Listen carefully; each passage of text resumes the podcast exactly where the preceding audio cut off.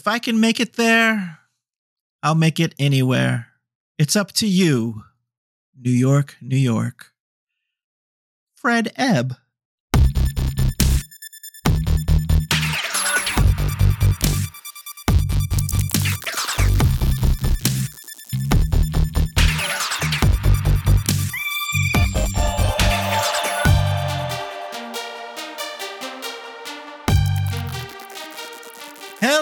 Everybody, and welcome to another episode of Felonious Pundits. I am pundit number one, Kentad Svensgaard, and along with me is pundit number one as well, Mr. AJ Mass. Well, I'm glad you didn't call me pundit number two for several reasons. Uh, scatological implications aside, I, I was thinking you were going to make me the grumpy cop.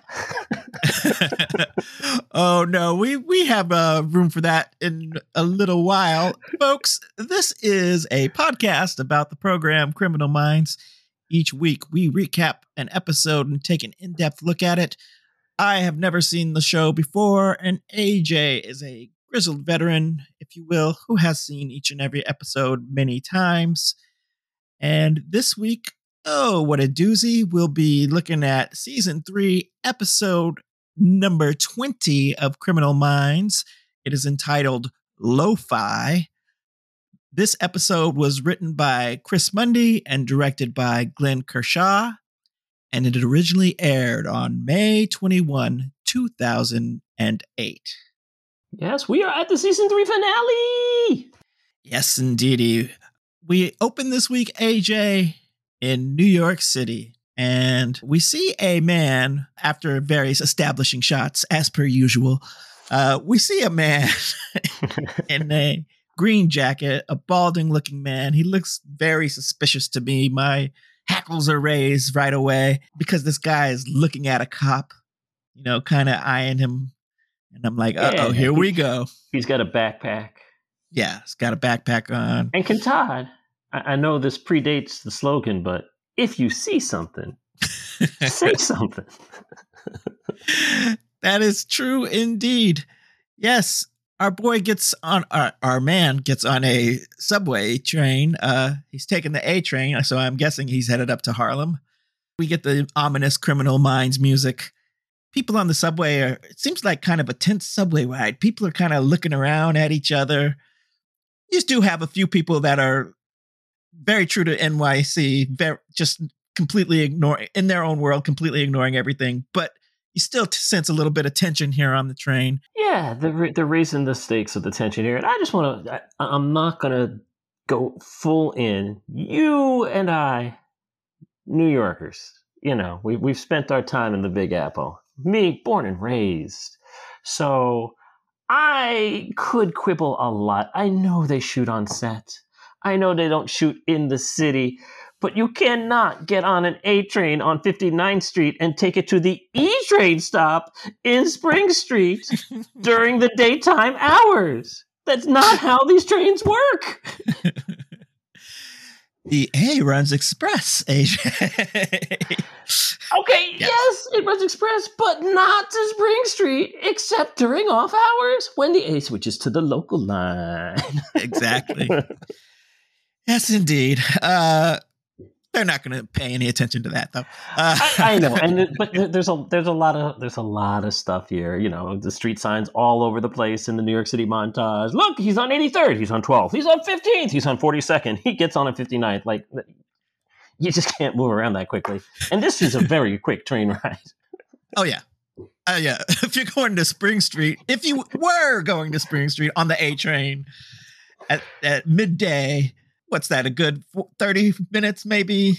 Yeah, I mean, minutes, I'm going to give you. The, I'm going to give them the TV conceit that we got to speed things along. Here. We don't watch the whole ride. I'm just saying. You know, it seems like he gets on and gets off. Basically, yes, yes, exactly. And maybe this is why. Maybe this is why when he gets off the train, he's so confused as to where he is. yes, I, I, I must have jumped through time and space to, to get here. Um, he was looking at one particular mother and daughter on the train, and uh, they kind of she kind of looks at him and kind of ushers the girl off, And as he's getting off the train, he's trying to follow after them and he's starting to say, Excuse me, please, but they ignore him. And you think, Oh, good. They're uh, they're being very cautious. And uh, the man looks perturbed when all of a sudden, someone in a hoodie walks behind our guy that we've been with, shoots him in the head, AJ, very quickly and calmly walks on. Indeed, once again, Criminal Minds hitting us with a bait and switch. And uh, the misdirection. Mm-mm, mm-mm. Then let's cut over to Hotch, who's in his office, and uh, he gets a call. He starts talking about, oh, uh, the latest murder. So it's happened. He's wondering if the MO has changed, things yeah. like that. Although, again, I will say, took whoever's on the phone with him here a very long time to call because it is pitch black. Hotch is the only one in the office.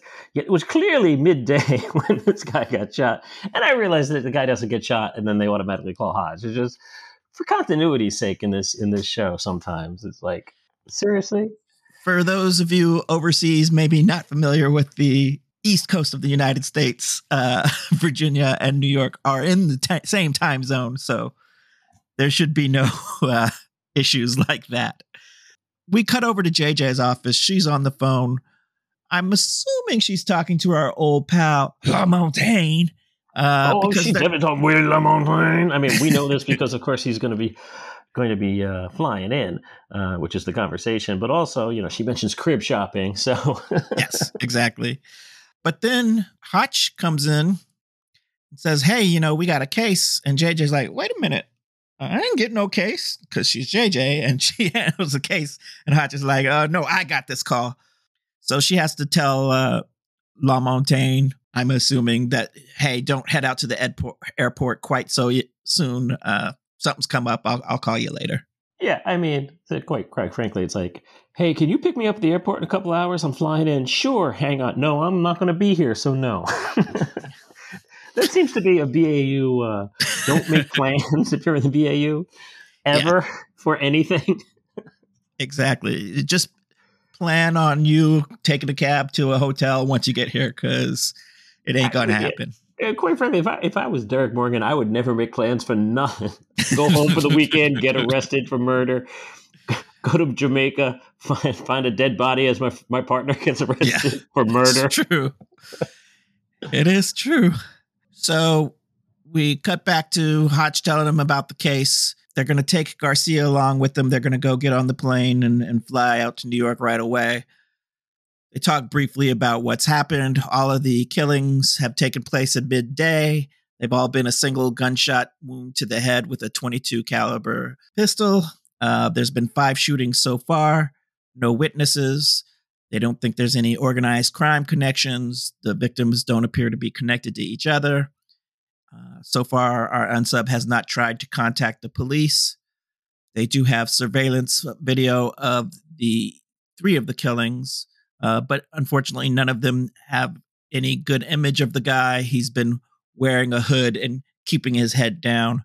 So everything seems to be totally random so far. And Reid says, uh, Son of Sam all over again. And we go to credits. Criminal minds, criminal minds, criminal minds, criminal minds. It's criminal minds. I did like the fact that Garcia on the plane was like, once every two years, you take me with you, huh? Which is a nice little, clever little way of saying, yep, that's exactly how many episodes she's gone with them. yeah, I was going to actually ask you if you went back to see if that was indeed season one. um, she, she, doesn't go Which off. episode it was. Yeah.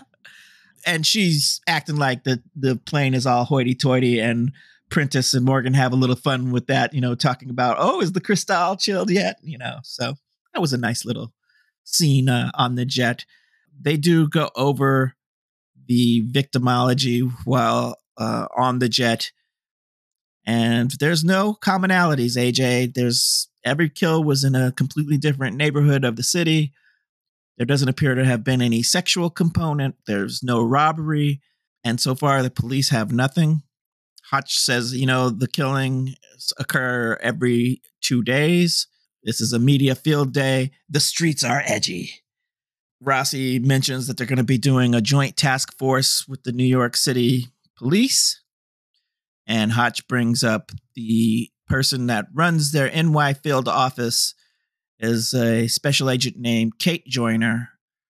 And uh, apparently, after butting some heads with the local New York police, she has called in the BAU team. They seem to recall her. Uh, she's a, a, British woman, and then Hotch corrects them. Uh, no, she's half British, half American. She was apparently a big deal at Scotland Yard before coming over to the FBI. Morgan heard she's a real pain in the ass. And Hotch says, Oh, I don't think so. In fact, we're really lucky to have her. Yes, he says that we've liaised before. yes. well, I hate Still that usage of the word. I really yes. hate that. She may be a liaison, but you do not liaise. it's not a verb. Next, we cut to an office and we see Joyner snapping out commands, directions, and uh, the BAU team arrives. And JJ takes a look at Joyner and is like, because mm? Homegirl looked just like Haley, apparently. I have to admit, there is a resemblance, uh, a little bit of a resemblance to Haley. Absolutely. They could be they could be sisters. Absolutely. So Garcia and JJ also note Hotch's rather warm greeting, shall we say, with Kate. And uh, Hotch introduces the team to her. And uh, so immediately they get into business, though. Garcia is going to go get access to the surveillance systems to do her thing. Uh, Reid wants a map to do his map quest thingy. And uh, and immediately we get who I called uh, Detective Snark because we have a very snarky older NYC detective who has walked in just as Reid is saying his little spiel, and he says, "Whoa, I see you brought your own computer." Yeah, we will get the two names of these cops, but you know, very rarely used throughout the episode. So I just basically called them Grumpy Cop and Hot Cop. and, and quite frankly, it's Erik Palladino. It's not hot, but compared to Grumpy Cop, he is a beefcake. so Joyner says she wants to have a word in private with Hotch, and Prentiss says to JJ, mm-hmm, they uh liaised while she was at Scotland Yard. wink, wink. Nudge, nudge. so we then go to join Joyner and uh, she asks Hotch, what can he tell her about Derek Morgan? that didn't seem to be what I would think would come up. because I want to investigate him for murder. yeah. No, we've done that storyline already. Oh, I'm sorry. Never mind. so outside, Reid asks, what are we calling him? Hot Cop? Hot Cop. Uh, about Grumpy Cop, yeah. yes. Apparently, his name is Detective Cooper, but I will stick with Hot Cop. And Reid wants to know what's the problem with uh, Snarky Cop. And uh, Hot Cop, Detective Cooper says, well, by the fourth murder, Agent Joyner was already meeting with the mayor and calling in the BAU, and she wasn't letting them know anything about it. And Prentiss is like, hey, look, we're only here to help. And Hot Cop is like, oh, yeah, okay. Well, as we've seen this before, AJ. Okay, profile me then. What am I thinking? So I'm like, uh, he's a little bit snarky too. So well, it is New York, but he's not grumpy, but he's a no. little snarky. Well, then that's why I went with grumpy as opposed to snarky. Yeah. yeah. So what is he thinking? Well, Prentiss starts laughing and says, "It's never going to happen." I'm, I was thinking, oh, you're thinking, thinking your hot stuff there, Prentiss, huh? Cooper agrees with me. He's like, no offense, but we've had five murders, and I hope it gets better than that. Oh, score! Woo, woo, woo, and, and, we've heard that before. We've definitely heard that before because I mean that that's a Will LaMontagne special. Uh, my partner just been murdered. You think I'm gonna come and grab ass? that's right. Uh, we do next cut to a really quick out of focus view of apparently our unsub. He's putting on a hoodie and grabbing his 22. Yeah, just a little little foreshadowing, if you will. of what might be coming ahead. So then we see Garcia, and she's meeting up with a surveillance officer in the surveillance room. Uh, this officer, we find out, is named Lisa Bartleby. They introduce each other. They geek out a bit about the Linux operating system and the 4,000 plus camera setup. And uh, Garcia is kind of excited and she starts right away with the clickety clacking. She wants to run some facial recognition scans on the crowds, but she wants to do it after the crimes to see if the unsub has come back to spectate the crime scene, which seems to surprise because because Officer Bartleby was kind of like, "Hey, we took good, you know, we we were we already, you know, enhanced these as much as they could be enhanced." Like she doesn't know Garcia yet, so yeah, no, they got to get to know each other. I, I will say that the contrast between these characters, like whenever we see Garcia, ninety five percent of these episodes with with with the BAU and just you know, I guess norm normies, she's always the quiet, weird, shy little, uh, uh, you know, Woo! Lisa Bartleby puts her to shame from the meek. yeah, definitely. But this, I mean, it's the same thing that with Kevin Lynch because I'm Kevin Lynch and I'm uh, you. so you know, Garcia is probably the most outgoing and presentable, oh, yeah. bring bring to public events kind of person. And long before we've even finished our sentences, Garcia has managed to upload all of the files that she needs. And I guess she knew exactly where the crime scene cameras were, which camera went to which scene, and she was able to clickety clack that in the space of 30 seconds. I was, I have to admit, I was a bit annoyed at this particular speed of this particular clickety clack. Actually, I was less annoyed by it because they do make the point of saying this is such a primitive system. As complicated as it is for a big city, uh, which New York is a big city. Uh, for far as system software goes, she's like, oh, it's great. You got top of the line stuff. It's nothing like what I, I, I, can run circles around it. So yeah, I'm actually glad she was able to navigate it very quickly. She knows her stuff.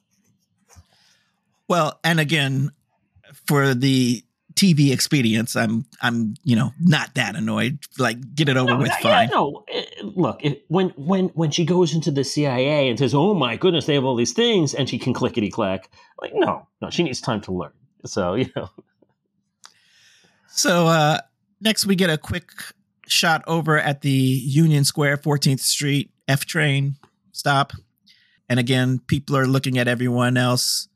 There's a, a tense feeling and Penny Marshall, goth Penny Marshall's in there. Ooh, yeah, that's good description. I was like, what? They, they, they put such a focus on this woman. It was just like, what? She only had a big, huge L on her shirt. That, that listen, listen.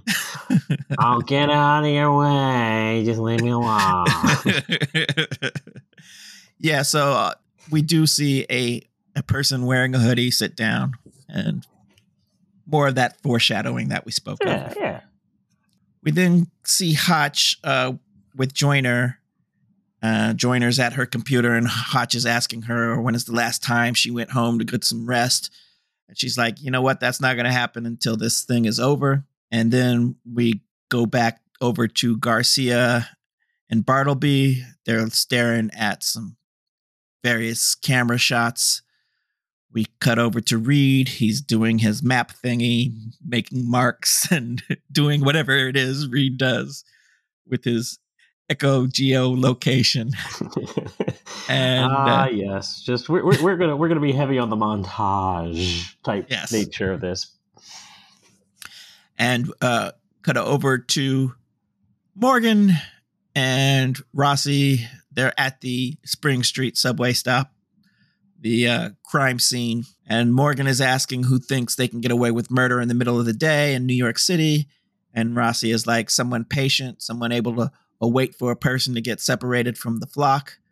And Morgan is standing behind him and he goes bang, makes like he's shooting him. And JJ and the grumpy detective are there. And she JJ asks him if that was the spot where everything happened. And he's like, Yeah, thereabouts.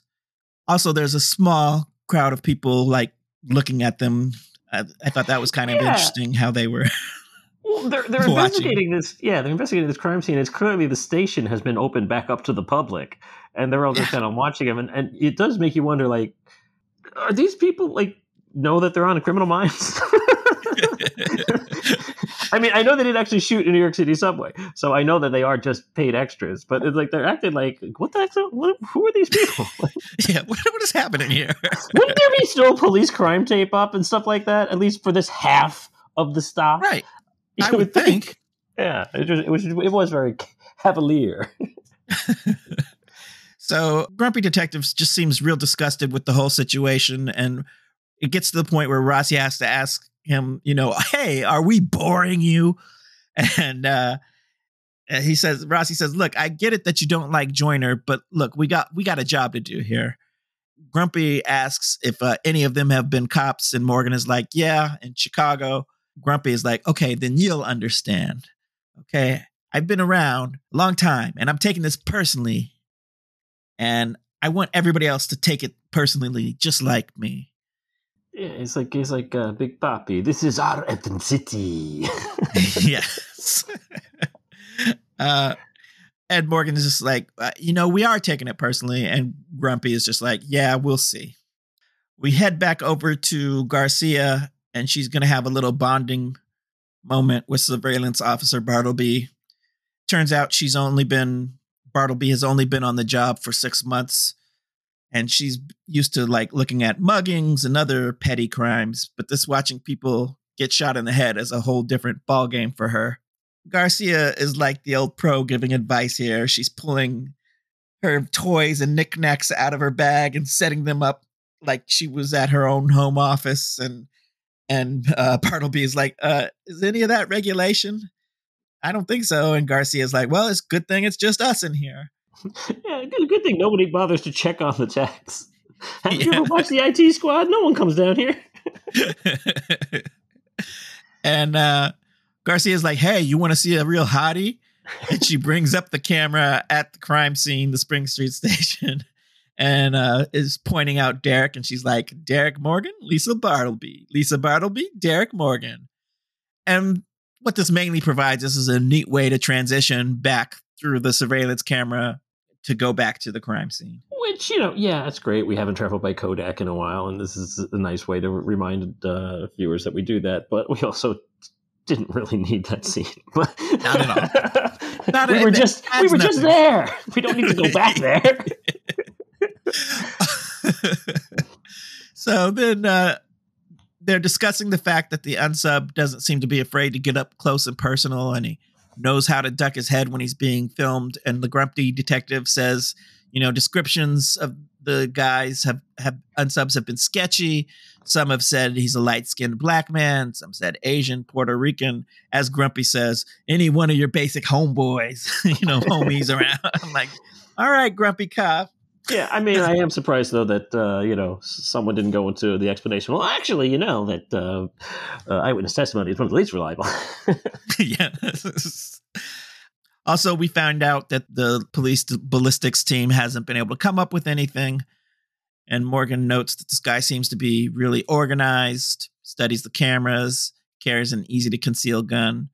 Basically, he knows what he's doing. Fair enough. Next, we go over to the hooded guy, and he's getting off of a, a train, and he walks, and he's alone on a stairway with one other guy, and I'm worried that he's going to shoot him, but we don't see that. Instead, we cut over to Reid at the map. He's uh, got Prentiss with him, and Reid is saying, "Well, we need arrest records for gun violence or possession in every borough except where the shootings have taken place." Detective hot detective cooper is there. He doesn't get it. Why do they need that? And prentiss has to explain that this guy won't strike anywhere near where he lives. They call it anti-geographical profiling. And cooper's like well you see now why we're skeptical No, I, I, I totally agree with this guy. I, this is like, wait a second. You told me you were doing geographical profiling. Now you're doing anti-geographical profiling. yeah Doesn't that mean like we said it was heads it was tails? We said ah, but we knew it was going to be tails. exactly. They uh explained to Cooper that this sub is this unsub is uh, really organized. He always strikes the same time of day. He knows where the camera cameras are. If you were playing a drinking game and to any time they said he knows where the cameras are in this episode, you'd be doing quite well for yourself if the aim was getting drunk. So they uh, say this guy is doing his own pre surveillance, AJ, pre surveillance. Yes, that's the surveillance you do before the surveillance? What? He's doing his own surveillance!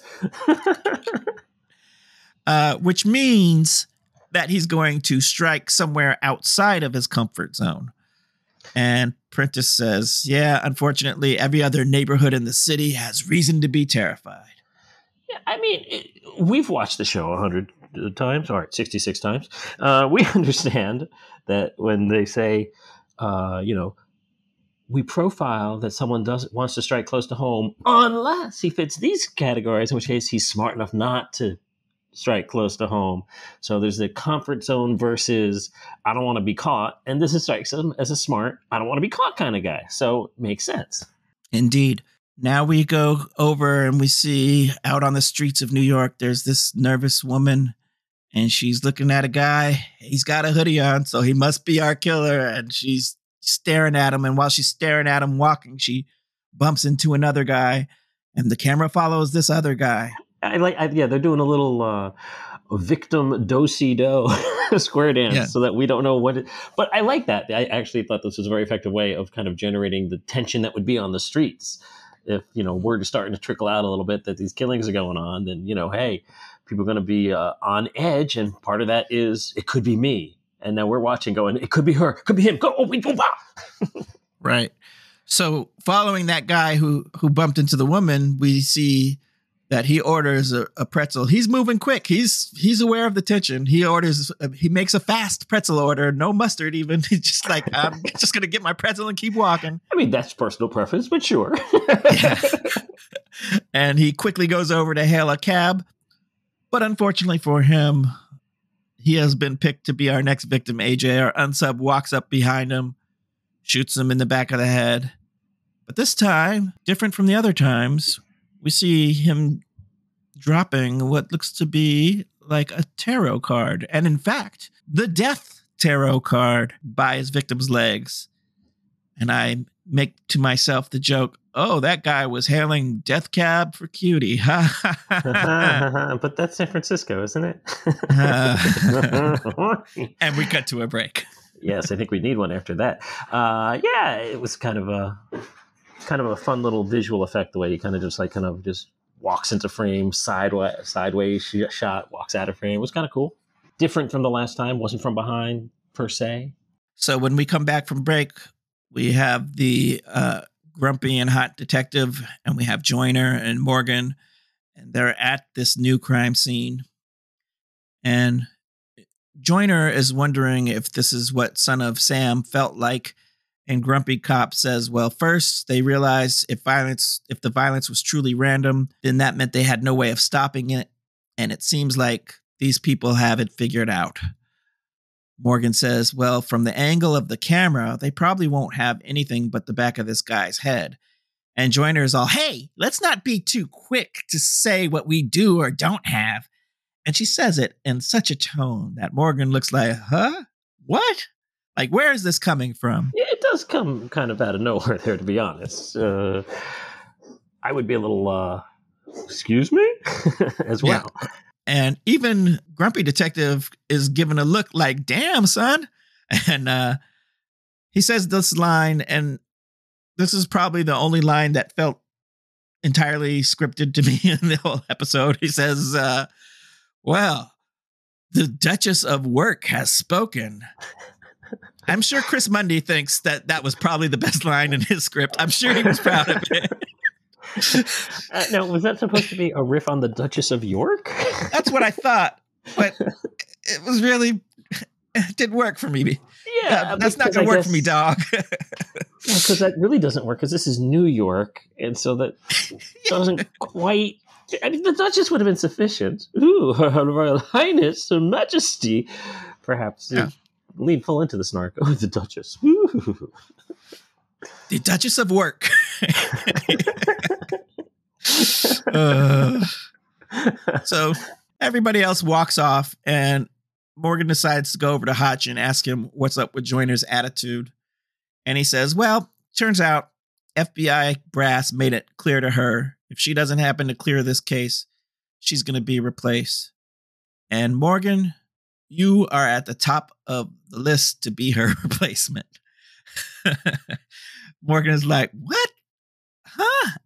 Wait, wait a minute. Didn't the Bureau act like they pulled off uh, pulled off like a isn't this a great get to get someone from Scotland Yard? And Hotch is like, look, there's different politics here, and you can see she's not one to pull punches. And he's almost talking of her fondly, like he's saying that quite fondly. He really appreciates. I mean, uh, you know, she she's she was my ex wife, and you know, we had a kid together. Oh wait, no, I'm sorry, that's not who this person is at all. they uh walk up to Rossi, who's by the body, and he says, Well, six murders in, and he's finally communicating with us. And he holds up the uh, tarot card in a plastic bag. And the hot detective is like, "Doesn't this seem like uh, a little bit on the nose, leaving a death tarot card here? Hotch shows off his tarot knowledge and says, Well, you know, death doesn't signify physical death. It's transformation from one place to another, like a job promotion or a marriage. And Rossi points out, you know what? The DC sniper left the exact same card at one of his crime scenes. Guess what? This guy studies other cases. Ooh. And he's letting us know that he knows that we're here. that no, that they're there. Excuse he my pronouns knows, here. he knows that they're there, and they know that we know that they know that we're there. right? Wait, what? what do we know? Who are you? What are you doing in my house? exactly. So now we cut to another subway car. And I got to say, the background actress in this one we keep noticing these background people, but I thought she did great at looking like she was scared she was going to get shot any second. Like, yeah. Again, the guy next to her was like Mr. Oblivion, and she was sitting there looking like, oh, I'm freaked out. I'm about to get shot. Because there is a guy with a hoodie by the door, and then we don't get to enjoy that scene anymore. we cut over to the team arriving at the FBI office and there's media shouting questions at them as they walk in and ig- ignore the the media. Yeah. Typical, typical uh, day at the office, right? hey, you stranger people who don't know, strange people we don't know. Come here, come here. Yes, exactly. We go inside the office, and JJ is showing Hotch footage of the latest shooting, and and Prentiss is there, and she points out, uh, check out the previous shooting and we see some of that footage. And she, and Prentiss is like, "You see anything weird?" And Morgan says, "Well, he sprints off in one of the crimes, and in the other one, he just walks calmly away." That's two different demeanors, AJ. Two different demeanors. Why did you deliver that like you were a, a 90s stand up in front of a brick wall? you know, Salmon subs. they lean to the left and walk away. But Salmon subs, they walk to the right and run. you might be redneck. And Rossi, yeah, says, you know what? There's six kills already. His behavior should already be set. And Reid gets Garcia on the line because she's been hanging out, of course, and she's compared the two videos and she's compared it with the other earlier scene. And in the earlier scene, our killer was approximately six foot one. But in the most recent crime scene, our killer is like five nine, five ten tops. And then Hotch says the very obvious statement of, it looks like we have more than one unsub. Yes, and just for the the the sake of hammering that point home to the obviously really stupid audience they think that we must be at this point, we now see a shadowy room with two men. Exactly. in the room, one of them walking in and putting the gun down, presumably so that the other can go back out and do the next kill. It's like, okay, guys, we get it. There's more than one off up. exactly. They go back to the office and they're discussing the various things it could be. Um, we could have a killer team up. That's happened before. Uh, sure. Or it could be gang initiation. That's happened before. Certainly plausible. Possible. Yeah. Uh, Hotch asks Rossi and Reid to go brief the FBI, and he wants Morgan and Prentiss to brief the police. Uh, he wants them to do it in two shifts when each shift goes on duty. And Morgan says, Hey, you know, that's all great and everything, but I'd rather um, hit the streets. And the Joyner is like, Hey, you're here to do a profile. Morgan says, Well, you know, we can do the profile in the morning, and then that team can share the information with the later shift. And jo- Joyner's like, No, uh uh-uh. uh, start saying something about all the manpower that they have and whatever. And Morgan is like, in a very Morgan like, Hey, let me explain it to you because I'm Morgan. yeah. he says, Look, these guys hit at midday. We know this. We can target ingress and egress at particular neighborhoods how about we position us near all the express stops, like 14th, 42nd, 59th? And as he's going on, Joyner starts to roll her eyes. Like, actually, she rolls her eyes at him. and Hotch sees this and he's like to Morgan, Hey, it's not your call. Morgan's just like, Whatever. And he walks off. And uh, Joyner tells Hotch she'd like to join in on the profile. And Prentiss notices all this sort of tension that's going on.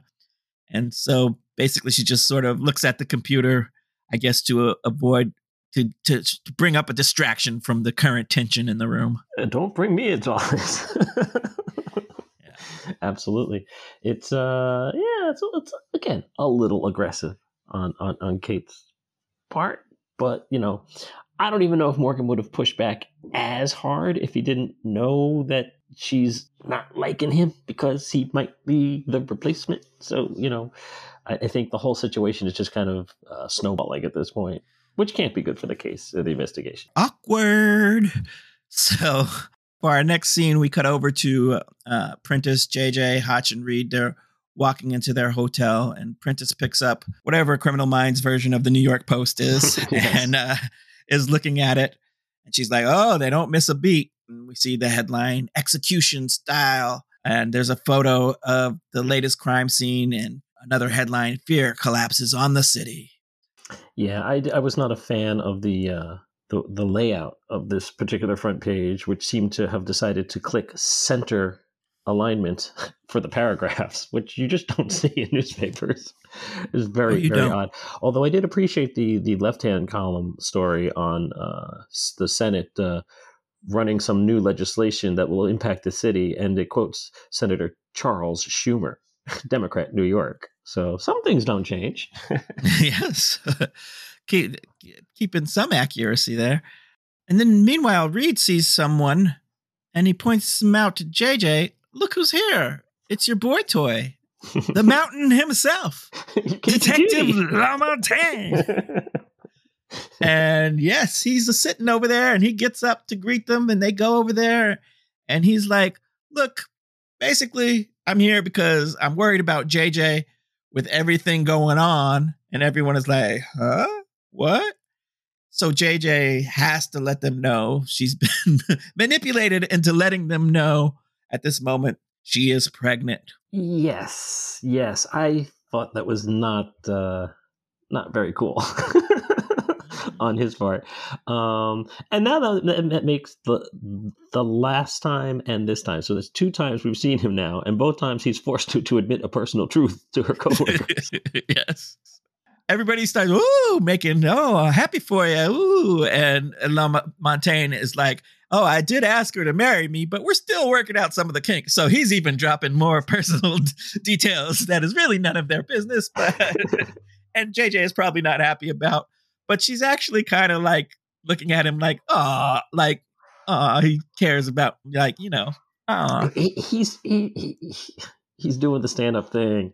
Uh, there may be a little bit. Uh, his mo may not be exactly uh, the most sunshiny thing, and I, I, I, love I love the look on Hotch's face, who is clearly disappointed with this news, and she, you can see on her face that she thinks it's like, oh, he doesn't like the fact that I'm pregnant, and no, he's just disappointed that she didn't tell him. Yeah, I, I thought he was almost in tears.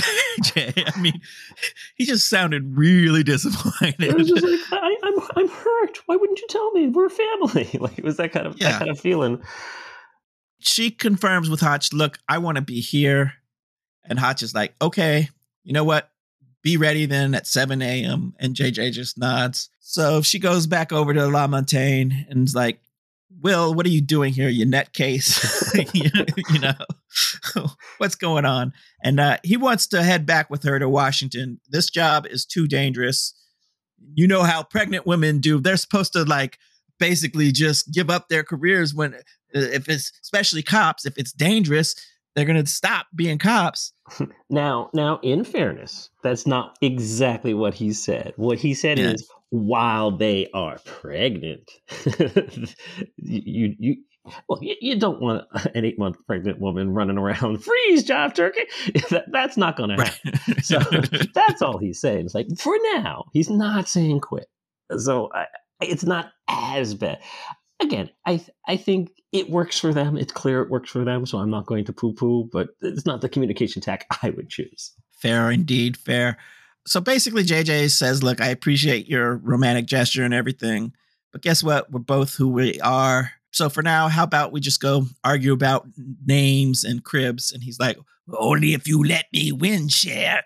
And she says, "Not a chance." As they they hug it out. Aww. they in love. then we see the profile scene, and it's one of those split between groups profile scene.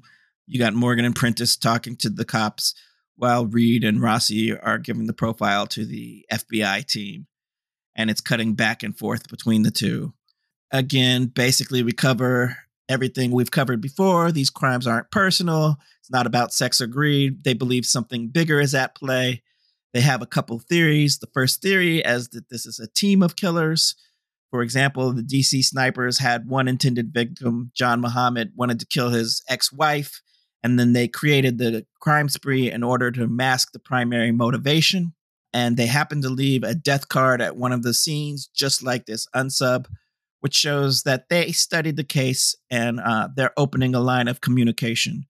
And we cut to the cops part of the profiling, and we have one random cop saying, "So wait a minute, these guys are playing games just because you guys are here." always, always need one, one really put off cop in a room, and sometimes it's the guy in charge. In this case, it's just Flunky Boy. yes, and uh, you know, Prentiss and Morgan have to kind of talk him down. Finally, Morgan says, "Look, yes, if they left the card because of us, yes, they're playing games." But it does tell us something. At least one of these guys has some kind of intelligence. They know about the other cases, they know how to avoid our surveillance. Most teams have a dominant and submissive member.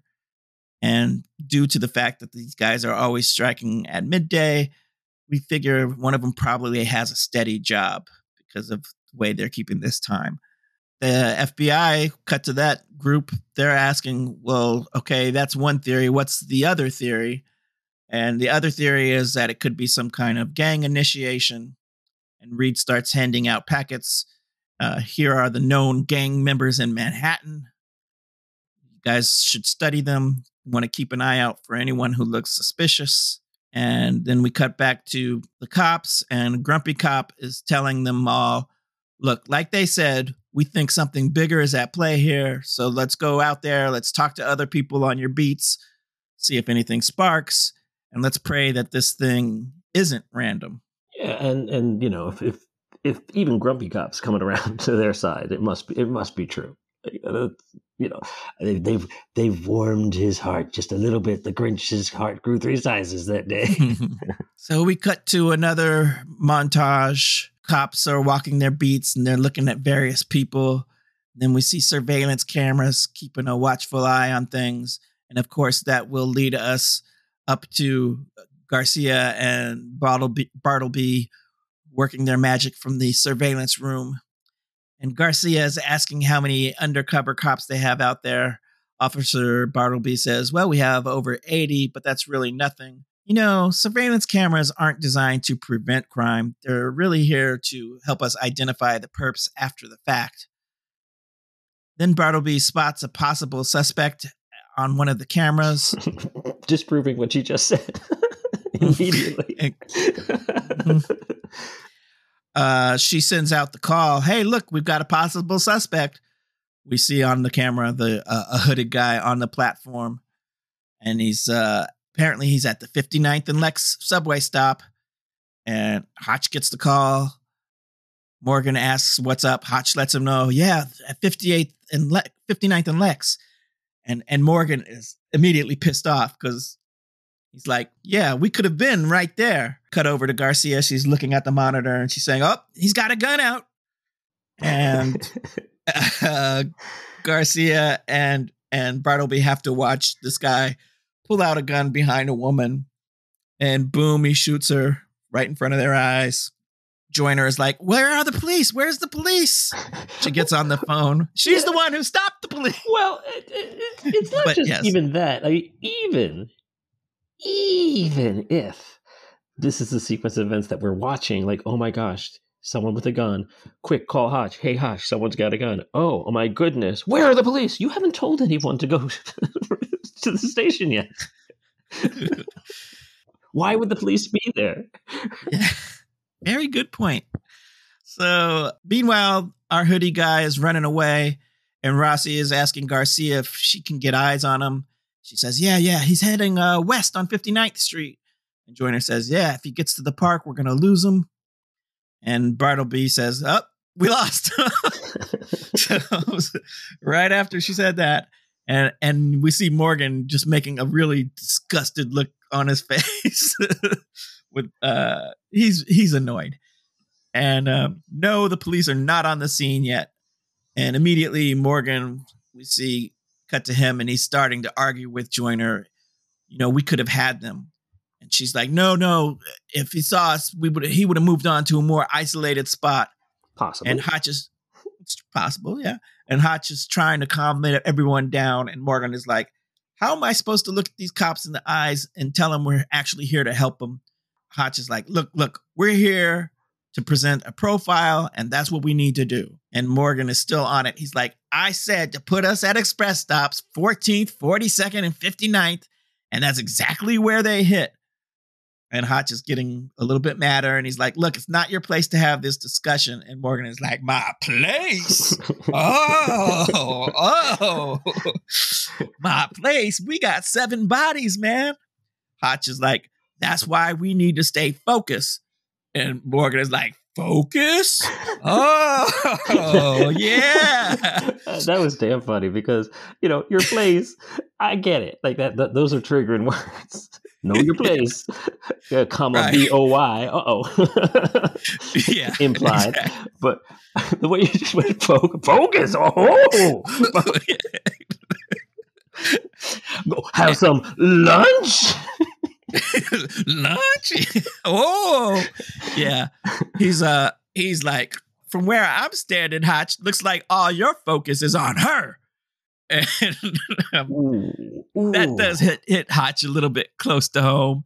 And he's like, "You need to take a walk now." Oh, we, oh, oh. uh, we go to a break. A much needed one. We need to cool down just a little bit there. That was getting yeah. a little too close to having some sort of uh, incident they can't come back from. And thank goodness no one brought out the L word, and by that I mean liaise. Yo, it would have been trouble. uh, we come back from commercial, and Rossi has found Morgan sitting at the bar. I'm assuming it's the hotel bar. Otherwise, that's some great detective work on, well, on Rossi's I, I, know which bar it certainly isn't, and it's it's the bar at any restaurant where uh, Aaron Hotchner's brother works, because we're in New York, and yet no mention. Yet again. yeah, yeah, he doesn't exist um, until the next time, which may who knows when that's going to be. So yeah, Morgan's sitting at the bar. Rossi's uh, yes, AJ knows when that's going to be. I don't know when that's going to be. And Rossi comes in, and Morgan's automatically like, "I know, I know, I was out of line." It's just like I felt like Hotch was taking her side. And Rossi's like, because side. he was. Yeah. And but Rossi's like, eh, there's no sides here. And by the way, Morgan, I know that you're up for Joyner's job if she's fired. So everybody knows what's going on, I guess. Or at least Rossi and Hotch do. Rossi seems to know stuff that he probably shouldn't, and it's almost as if as if Joe Mantegna gets the scripts and re- rewrites the lines so that his character knows everything. Because like when the, when this show started and he walked in and Hotch hadn't told anybody about the case yet, and he's like, "Yep, five shootings in two two weeks." Yeah. It's like, how did you know about the fifth shooting? He hadn't told anybody.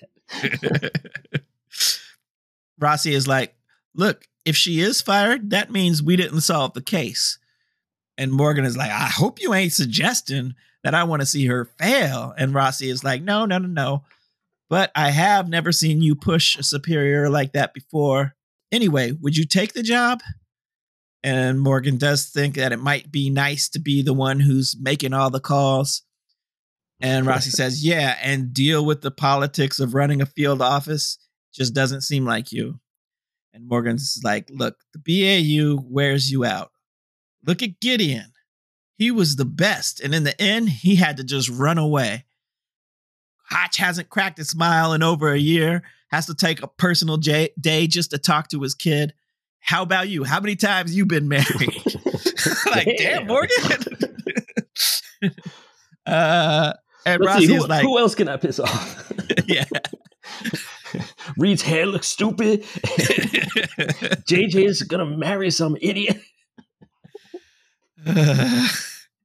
and Rossi's like, look, look, look. I get it. I get it. I get you, but I'll make you a deal.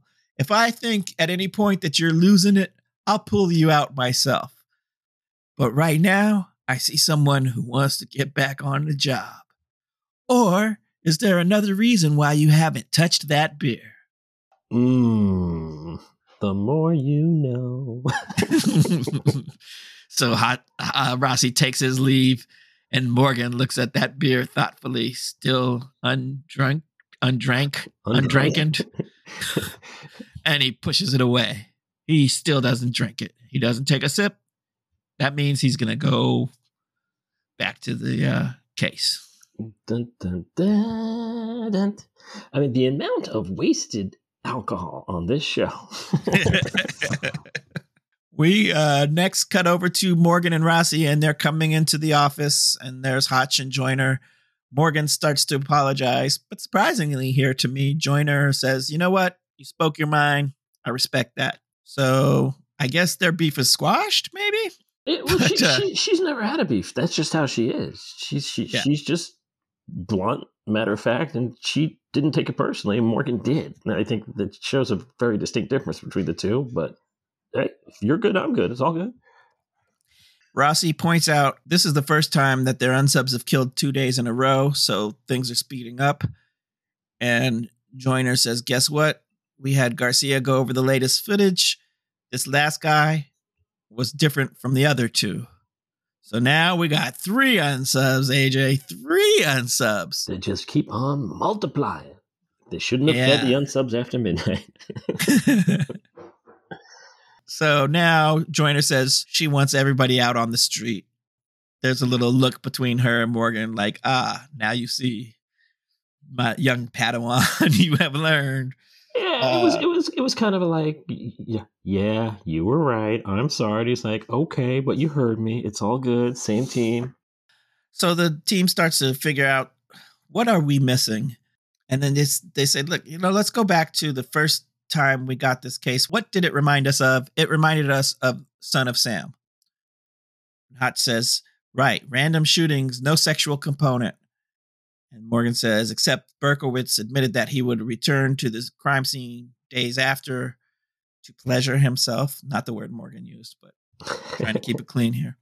So they say, well, if the dominant unsub has a similar MO, and Hotch says, oh, you know what? Let's have Garcia study the footage to see if the same person keeps returning to the crime scene in the days following the shootings. We've only been looking at the immediate aftermath. Let's look at, you know, a longer time frame here.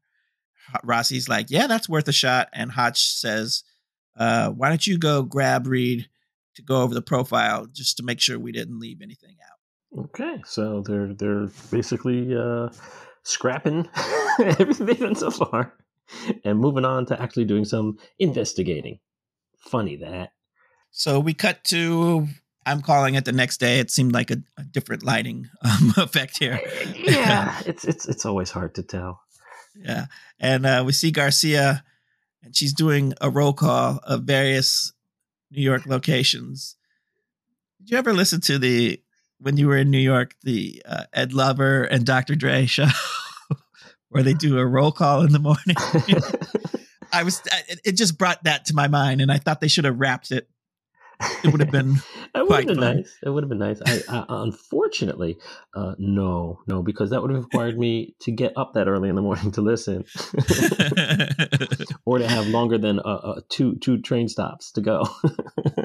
and if you're out there and you're wondering, Ed Lover and Dr. Dre, no, not that Dr. Dre, and uh, and we're old. Yes, yes. Uh, Yo MTV raps. Different Dr. Dre. Yeah. Uh, so yes, we uh, see Garcia. She's doing her various checks. She's like 59th Street, and Prentiss is at 59th, and JJ and Morgan check in. They're at Herald Square. We cut back over to Rossi, who's at the police station with Reid and uh, grumpy detective. Rossi has something on his mind in this scene. He's figuring out something. Something seems off to Rossi. He uh, does go over to the grumpy cop and asks him, well, why does Son of Sam still piss you off? And, and Snark says, uh, Grumpy says, well, you know, that guy was laughing at us and we couldn't catch him. And the only way we happened to catch him was through a parking ticket. And Rossi points out, well, you know, hmm, the unsub hasn't contacted us yet, and it really doesn't fit. Normally, in a case like this, the correspondence would start to escalate. They would seek out media attention at this point. The fact that they haven't contacted the press really tells me that this was a private message, really only for us. And it seems to me like they're ramping up for something and they want us to know that they're watching us. And Reid is looking at his map and looking at the videos, and he says, You know what? If you saw all of these traits completely out of context, what would be the first profile to pop into your head? They sort of look at each other. They know what's what it is. Uh, we don't know yet, no, but no, we uh, don't. it's apparently pretty scary because Rossi is like, "Oh, uh oh, who do we have out in the streets?" So Reid calls Garcia to see if she has eyes on the team. Of course, she does um, we cut over to Prentiss and uh, Hot Cop Detective Cooper, and he's like, "So, you know, um, if we're undercover, you know, we should, um, you know, uh, act like a couple." and, and Prentiss starts laughing at this, and she's like, "Are you still working out on this tired sexual tension angle?" And Detective Cooper is like, "Well, you're the fortune teller. You tell me." Oh no we're going to get part two of this, aren't we? yes, indeed. So she's going to break it down for him exactly what profiling is. She says it's just noticing behavior. For example, when we first met, your partner was sarcastic when he said, Yes, ma'am. And you reached for your detective shield as if protecting it. That means you didn't like him disrespecting the chain of command, but you're also loyal, so you didn't say anything to him. And guess what? You were military, probably an officer. You know, praise in the public, censure in private. Am I right? And this guy is right handed. You're right handed, but there's two different color pen marks on your left hand. That means you have a toddler at home learning to draw. you don't wear a ring and you were quick to flirt with me. That means you're happy to let people think you're a player. But if I took you up on it, you would run for the hills because you love your wife and you would never actually cheat on her. And Detective Cooper is like, wow, you might have, you might just solve this case yet because she got him down perfect. And uh, Prentiss walks off and she's got a smile on her face because she basically just kicked his butt. Round two goes to Prentiss. We'll be back in Zaire for the Rumble in the Jungle Part 3.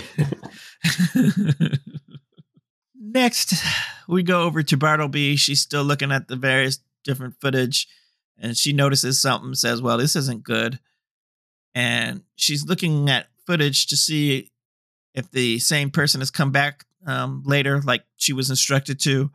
And she's found the camera with the widest angle on the scene. But, and I decided that since she's new at this, she doesn't clickety clickety clack. She tappity tappity taps. Okay, cool, cool, cool.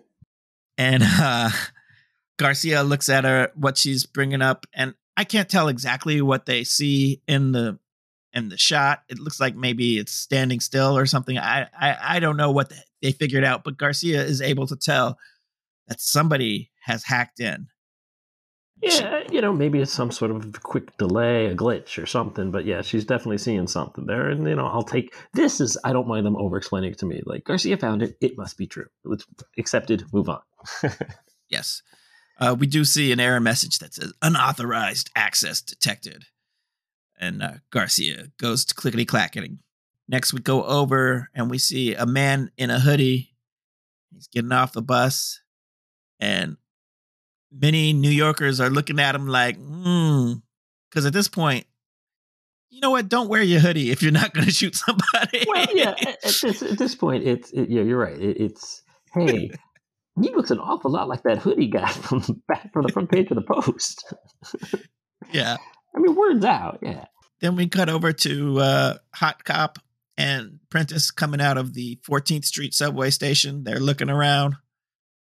And then we cut over to a woman. She's at an ATM machine. And a man in a hoodie, our man, comes up right behind her, gun raising. And we cut back to Prentiss and Cooper as we hear the gunshot.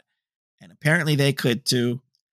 They made a point earlier how quiet a 22 is. And, but yes. we don't know. The Union Square, 14th Street, you could possibly be getting off. Like it looks like they were on 15th right at a corner somewhere.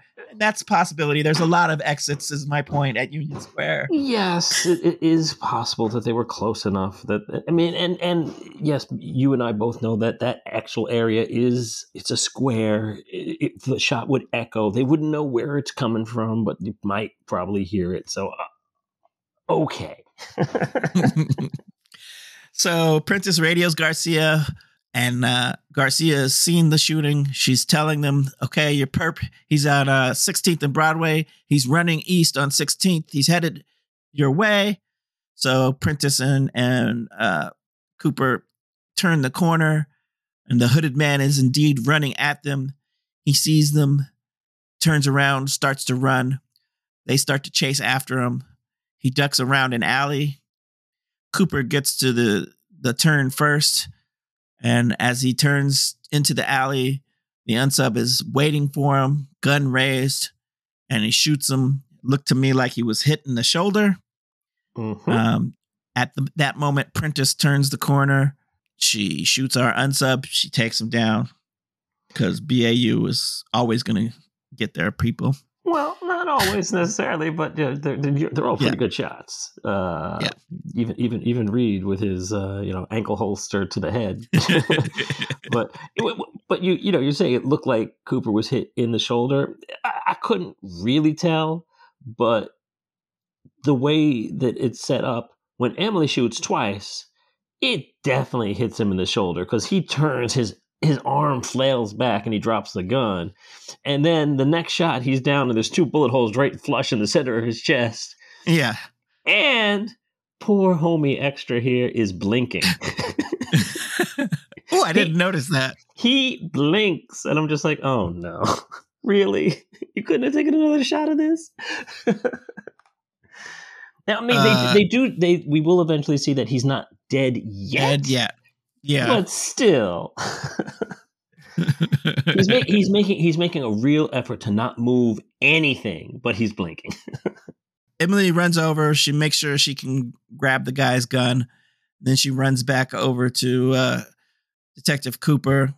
She starts to uh, radio for help. Got an officer down, et cetera, et cetera. Go to break. Yeah, except she's not radioing. Radioing. She's she's got a secret a secret Watch communicator. Talkie? No, it was like a secret communicator because she's wearing a, a, a, wristwatch with a strap. Like that's yeah. very but she's talking into the wristwatch. So maybe she's got a microphone tucked underneath because we know she's talking to people. She's got an earpiece in. So maybe it's a whole system, but it's just it looks very weird for her to be talking into her clearly leather strapped wristwatch, which is not some high tech device. Uh, so when we come back from break, there's an ambulance there, and Grumpy Cop is giving Prentiss a look before he climbs in back of it to, you know, join Cooper on the way to the uh, hospital. Meanwhile, Morgan and JJ show up. They ask Prentiss if she's okay. She's all right. And uh, they ask her if Cooper is going to make it. She says she doesn't know. He's lost a lot of blood. And we see Reid and Ross, and they're over looking at the suspect. And Rossi is saying, uh, it doesn't look like he's going to live to tell us anything. And also, he doesn't have any kind of uh, ID on him. We cut back to Prentiss telling JJ and Morgan something's good. She shouldn't have had to shoot him. And Morgan is like, "Well, you did what you had to do, but that's not what she means." uh, I didn't mean I shouldn't have. I, sh- I shouldn't have had to shoot him. I mean, I shouldn't have had to shoot him. like, right. like again, Morgan, emphasis, emphasis. know your place, placement of verbs and emphasis. Yeah. So she, yeah. yeah. it was a justified shoot. no, no, no. I, I ain't gonna lose sleep over that. But yeah. yeah. she says he he turned around and faced us. He could have kept running. That wasn't like a dead end alleyway. He could have just kept on going and been gone three three streets down. Exactly. He could have gotten away. Uh, so Morgan is like, well, what was his behavior? Was he panicked? Was he w- winded? Uh, sh- she's like, no, no. Uh, he was very calm. His hands were steady. Uh, Mom spaghetti. Eyes were, her eyes were, his eyes was dead calm. And they're like, hey, you know, these guys are hyper vigilant. They're organized. They do pre surveillance. Prentiss is like, what if he deliberately shot somewhere, someone where I could, where he could be caught? What if he choose chose this spot because he knew we were going to be here? He didn't have any ID on him. He waited until we caught up to him. He was strangely calm. It was like suicide by cop. I mean, why? What's going on here? And she doesn't know she thinks, well, maybe it was to make them think that everything was finished. Maybe the we would think it, it was done at this point. Uh, Morgan says, yeah, it looks like we're going to have to go back through this profile and figure figure things out here. Yeah, because they've already figured out that there's more than one shooter. So if these people can't be stupid enough for the FBI to think that they're all dealing with the one shooter now the one shooter's dead and whoo phew case closed so then uh, Hotch and Joyner arrive on the scene, and Rossi is there, and he's saying, uh, I think we're going to have a serious problem. We've got multiple unsubs, and they're disciplined using counter surveillance. They know our FBI movements. There seems to be a hierarchy to them. Uh, what does that usually equal? MC squared. oh no, that's E. And, I'm sorry. Hotch, Hotch says terrorism. And we cut to a surveillance video of another shadowy room, but now AJ, there's several people in it. Yeah, like we've got a cell yeah. here. Mm-hmm. a lot of people in the room now. We still can't see anybody. It's still like shadowy, but yeah, now we seem to realize we're dealing with something a little more substantial than we thought. So we cut back over to the office, and uh, Morgan is like, "Well, how does this all work?" So they discuss it out. Basically, these murders are simulating like a, what would happen for from a bombing. They they do the murders, and then they station someone to watch and gauge the police response time, and then that's the point they know when they can bring in the second quote unquote bomb your goal is always going to be to take out the first round of civilians and then you follow that with a second wave of uh, destruction to any of the emergency responders. They're like you know what? This is crazy but it's ingenious. These guys are getting practice run and if someone catches the shooter they think they just have a murderer and that's it. Um, the, the cell wouldn't be compromised. And joyner gets the prize because she gets to say it's lo-fi. so that's the episode title. And she says, Look, they're planning for a terrorist event. They figure out, okay, we've had seven seven different shooters, which means those were probably followers that they can ensure we're gonna be willing to either kill or be killed for our cause. Again, they say there's something larger at play here, and Reid notes they seem to be targeting various points of entry on his map. All of the murders have taken place de- near a particular bridge or tunnel. And So, at which, at which point, of course, I would have to protest that uh, Union Square ain't no near no bridge no tunnel. Yeah, I'm sorry to say, uh, no. Some of them might be, but all, uh, not so much. Nah, not so much. Yes. But they know that if there was bombs that were going off, emergency response would be to shut down any ability for anyone to get in or out of the city. So it would be like they'd have people trapped on the island. And Hotch is like, well, remember, this is all just a theory, just like any profile. At that moment, Garcia calls in and says, guys, we have a problem. I feel like there's a lot of guys, we have a problem in this episode. Well, yeah, that's what happens in the first of a two-parter. yes. She says she's checked all of the 4,468 surveillance cameras and they've all been hacked into. These guys have had footage of every single crime scene. They've been watching our every move since the beginning. Nobody caught it before because it wasn't like a system wide hack. So Garcia had to check in uh, each camera individually. Again, lo fi. I mean, they don't say it, but Low Another example. Yeah, guess what? These guys have had eyes on every single crime scene. So Hotch says, all right, he splits up the team. He gets them to various different actions. And Joyner mentions that the one advantage they have is that this, these guys don't know that we know that they're watching. or if they know that they know that we're watching, but they don't know that we know that they don't know that we know that they know. I, no just stop it stop it it doesn't make sense anymore they're not aware we put on that they've hacked our system that's what she should have just said there Yeah. Then we get it again, go to the shadowy room with 10 or 12 guys and shadowy figures. And one of them is holding up a pistol. i think we're moving past pistol now aren't we though Well, yeah, probably. A little bit later, we see JJ. She's getting ready to leave the office, the station, and she gets a package. And uh, turns out the package is from LaMontagne. And uh, Reid is there. And he's being nosy. And so she's like, Well, yeah, he's headed back to New Orleans tonight. He doesn't want to get away, get in the way. And apparently, what's in the package is his badge. So it looks like he's quitting his job for JJ. which which love the sentiment love the fact that you can see the badge and put that two and two together but wouldn't he have to hand that badge in to? Thank you. Why did he get well? Yeah. Uh, my thing is, okay, I, I had the same thought and I was like, maybe he's just like, oh, it's romantic. JJ will have to come to me to give me back the badge to turn it in. So we'll be together. I don't know. Uh, I, I Yeah. thought uh, yeah, it, it- mm, mm, I- you know what also- there's no unsloppy way to do that so right. Yeah. So JJ decides to ask Hotch if he's going to need everyone out in the field, and he says no, he doesn't. You know, you can run point from the office.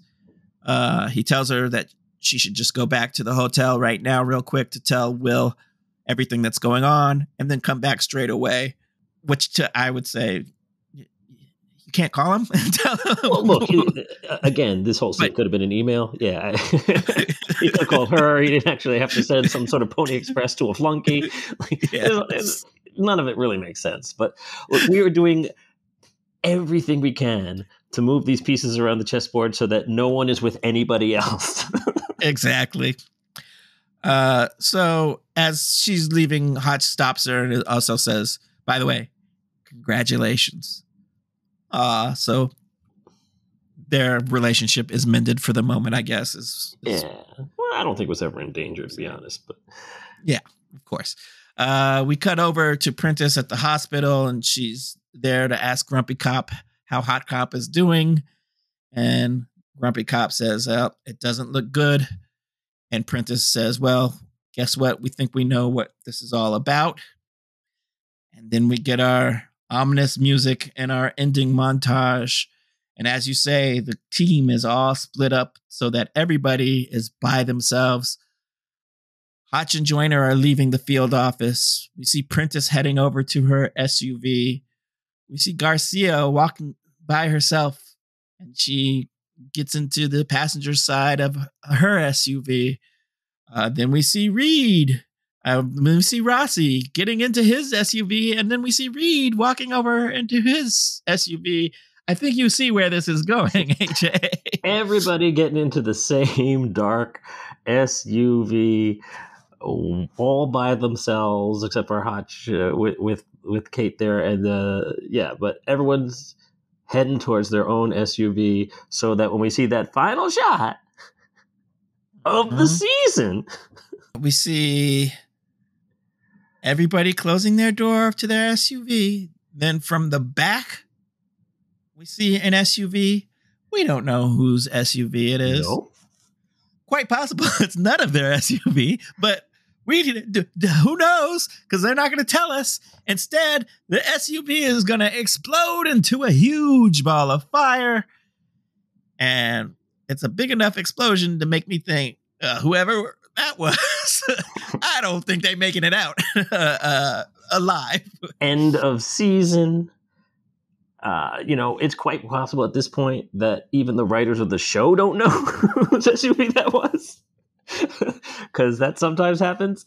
Uh, I think they probably had an idea though. Uh, so yes, that is the end of season three on a much bigger cliffhanger than rules. yeah, definitely. Uh, so I guess my first question to you before we go into anything in our recap is, sir, whose SUV do you mm. think that was? Because you just said whoever's SUV that is is probably in for a world of hurt. And I I can't I'm not sure. However, I felt a little I felt a little bit of tension happening when we saw a, a little bit of LaMontagne and and JJ kissing. And I think it might be a convenient way to say, well, you know, JJ and LaMontagne have uh, this long distance thing going on, pregnancy. Thing. We we can't do that. And also, this would make JJ happy. We don't want to make anybody happy on this show. um, True that. so, I have a feeling that somehow, even though we didn't actually see him getting into an SUV, I have a feeling our victim is going to be La- Montagne, with perhaps JJ being severely injured, okay. possibly even losing her pregnancy. Who knows?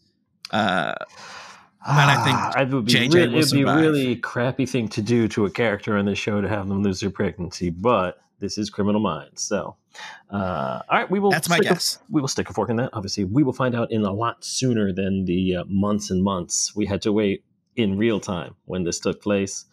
Uh, yeah, yeah. So of course, uh, for purposes of the barometer, uh, the case ain't over yet. So we do not have a judgment on this. Exactly. Uh, we're going to finish our season with a record of 11 wins, three losses, five tra- five t- draws. So not too shabby. Not fantastic, but not too shabby. Probably good enough to at least get a wild card berth, if not win the division outright. um, but yeah, not, nothing to judge here in terms of that. So uh, not a bad season. Uh, of success for the team, despite all the uh, the hurdles they had to endure. Mm-hmm. I will say this has been my favorite season so far, although uh, there were some there were some standout episodes in the Gideon era uh, that I wouldn't uh, forget. So, uh, but o- overall, as a season, I preferred this one. Not one yeah. moment of L. And I would say, uh, just, I mean, you know, it's no surprise. I've told you this before, but I, I think four and eight are my two favorite seasons. So heading into Exciting. four right now, yeah, it, it, I'm, I'm going to enjoy uh, watching you watch the next couple. uh, as we go go into the future. Alrighty, so one more bit of business to get to, AJ. What we like to do at the end of our episodes three questions, little quiz, if you will, inspired by the episode we just watched. AJ, hit me, my man. All right, 16 out of 57 for the season. Uh, three more to go. Well, hey, hey, hey, hey, hey, that's not horrific. We'll see how you do here. Let's uh, question one. Let's talk Sienna Guillory, who played our Haley lookalike Kate in this episode. Uh, she is no stranger to explosions because she has played Jill Valentine in multiple installments of what action packed movie series? What franchise Sienna Guillory done do this ding ding dang ding? Uh, Jill Valentine. I haven't narrowed down to two, and I'm pretty sure it's one of the two, but I can't remember. This is either. This is either Teenage Mutant Ninja Turtles or it's Resident Evil. I am going to go with, and both could be ex- action packed, explosive uh, series. I haven't really watched. Um, I saw the first Teenage Mutant Ninja Turtles and the first Resident Evil, and I haven't seen any of the others of both series. Um, however, I am a bit of a gamer, and I believe that leads me to Resident Evil being the series that we are referring to. Okay, Resident Evil is your answer. I believe the uh, the main female character in the Mutant Ninja Turtles is April. oh, that's right. Yeah. Um, which would eliminate that and give you a correct answer here. Very good. Resident Evil. Yes, indeed. Multiple, multiple movies. Because all the movies are essentially the same movie. Uh, uh, yeah. It, you know, Resident Evil, not not good movies. Yet I've watched them all and I enjoy them.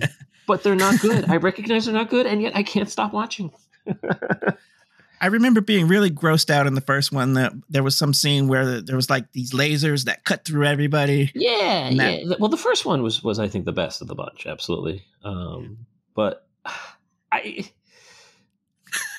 the story, the set pieces, the acting. Not a single movie has quality in all three categories, but every single one of the movies has quality in one of the categories. okay, that's that, fair. That, that's the difference. Uh, all right, let's move on here. Let's talk Jack McGee, aka Grumpy Cop. Uh, he has hmm. had many, many, many, many, many roles over the years. Um, but his first career uh, that he encountered before he went into the field of acting uh, was what? What did Jack McGee do before he became an actor? That's a good question. Uh, yeah, Jack McGee, I definitely recognize. Uh, amongst many things, I was, uh, I'm most familiar with his character he played on Rescue Me, mm-hmm. uh, which was a great show, and uh, that's where I re- really recognized Mr. McGee from. Although I did not know that was his name until you just said it. um, but uh, what did he do? What did that guy look like? He would should I should I say since he's always playing like a a cop or maybe he also plays mob guys too. I don't know. I, he seems like he might have been a cop, but I'm just gonna go the Harrison Ford route. Say he was a handyman plumber. wow, I came out of left field. Uh, handyman plumber. Know. Well, uh, like you said, certainly Rescue Me, a prominent role. He also, uh, I remember him as being uh, the desk uh, sergeant on NYPD Blue, where you know people come in and be like, "What yes. the hell are you doing in here? Get out! You shouldn't be yeah. working here. Yeah, your case bad." So I definitely remember him on that. Always playing the kind of uh, New York styled, I mean Chicago also, but you know, like that kind of gruff, gruff cop. Yeah, fire guy sanitation worker. uh, Jack McGee fought he wanted to get into acting, but he never went to acting school. He never performed on Broadway. He actually thought his in would be to actually start his career and get experience in the roles that he would pursue later on. And he was in the Bronx, New York, as a firefighter. Oh, I almost went that way too. Damn it. Mm-hmm. He- Actually, he- but- he- yeah, he learned how to be a firefighter, and then he would audition for all these firefighter or cop roles because he knew he knew the industry, like from that. Oh angle. man, I still would have got it wrong because I would have said cop. If if I'm being honest, I wouldn't have you said firefighter. You said rescue me, rescue me. I know. I know. act how you know, know what you act. Anyway, uh, he's a regular Daniel Day Lewis. Uh, All right, now question three, always my favorite question of each episode. And normally uh, it would be where I would ask you what the plot is of the following episode. But as this is a cliffhanger, I think you kind of figured out that we're going to be in New York City and there's going to be the aftermath of an SUV exploding when we pick things up at the start of season four. Nevertheless, uh, in regards to season four, episode one, entitled Mayhem, that can't be good. Uh, which I'm going to give you I'm going to give you the standard four choices and I'm going to ask you which of these choices which I'm going to read to you now actually happens in season 4 episode 1. Okay? Okay. So which of these All plot points are we going to see happen at some point during our next episode? Is it A a chase through subway tunnels ends in electrocution? Is it B a huge fireball rises above Central Park, the result of a bomb? Is it C? Emily decides to buy tickets to a baseball game? Or is it D?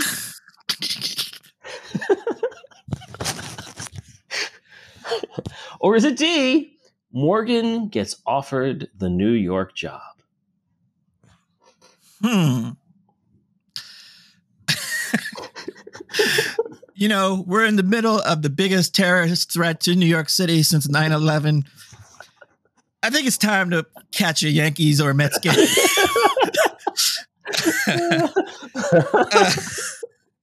Uh, um, but because I am laughing, wait, no, but you will know that because I think that you're going to mess with me. Ah, AJ. Don't try to game theory against me. You will never come out ahead.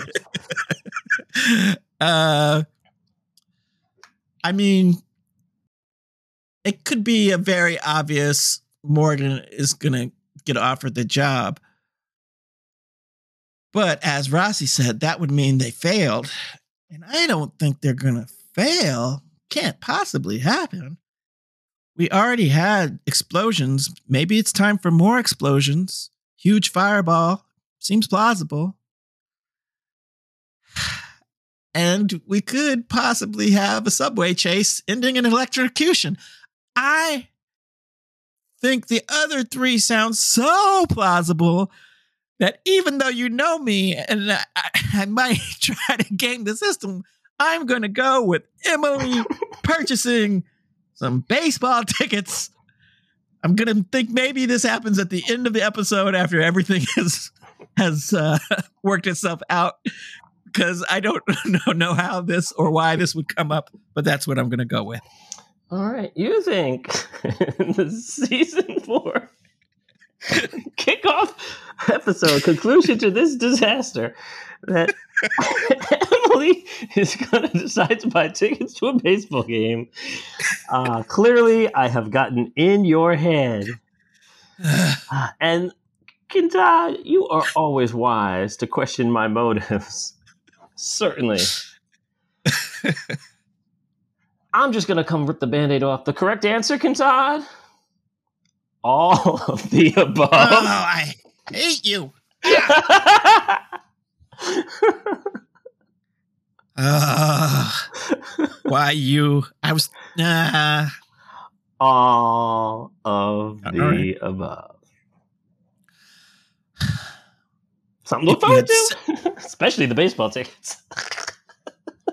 I I really don't think it's fair, AJ, that you don't say or E all of the above. There's so, always an implied E, F, and G. Come on, man. always implied. I think that's mean AF. Uh, if I say but, all of the above, it's all of the above. it is what it is. And uh, I cannot wait for season four of Criminal Minds. I cannot wait for season four of Felonious Pundits. Folks, we will be back. That is the show for this week. Thank you so much, as always, for joining us. Hope you had a great time. Please be sure to subscribe to, rate, and review our podcast on your favorite podcast platform. Be sure to spread the word. Let your friends know about us. You can also write to us at feloniouspundits at gmail.com or follow us on Twitter at podcast underscore pundits. For AJ Mass, this is Kentad Svensgaard saying goodbye, season three, and keep profiling. Wheels up. I'm way too young to lie here forever. I'm way too old to try, so whatever, come hang. Let's go out with a bang. Bang, bang, bang, metronome. AJR.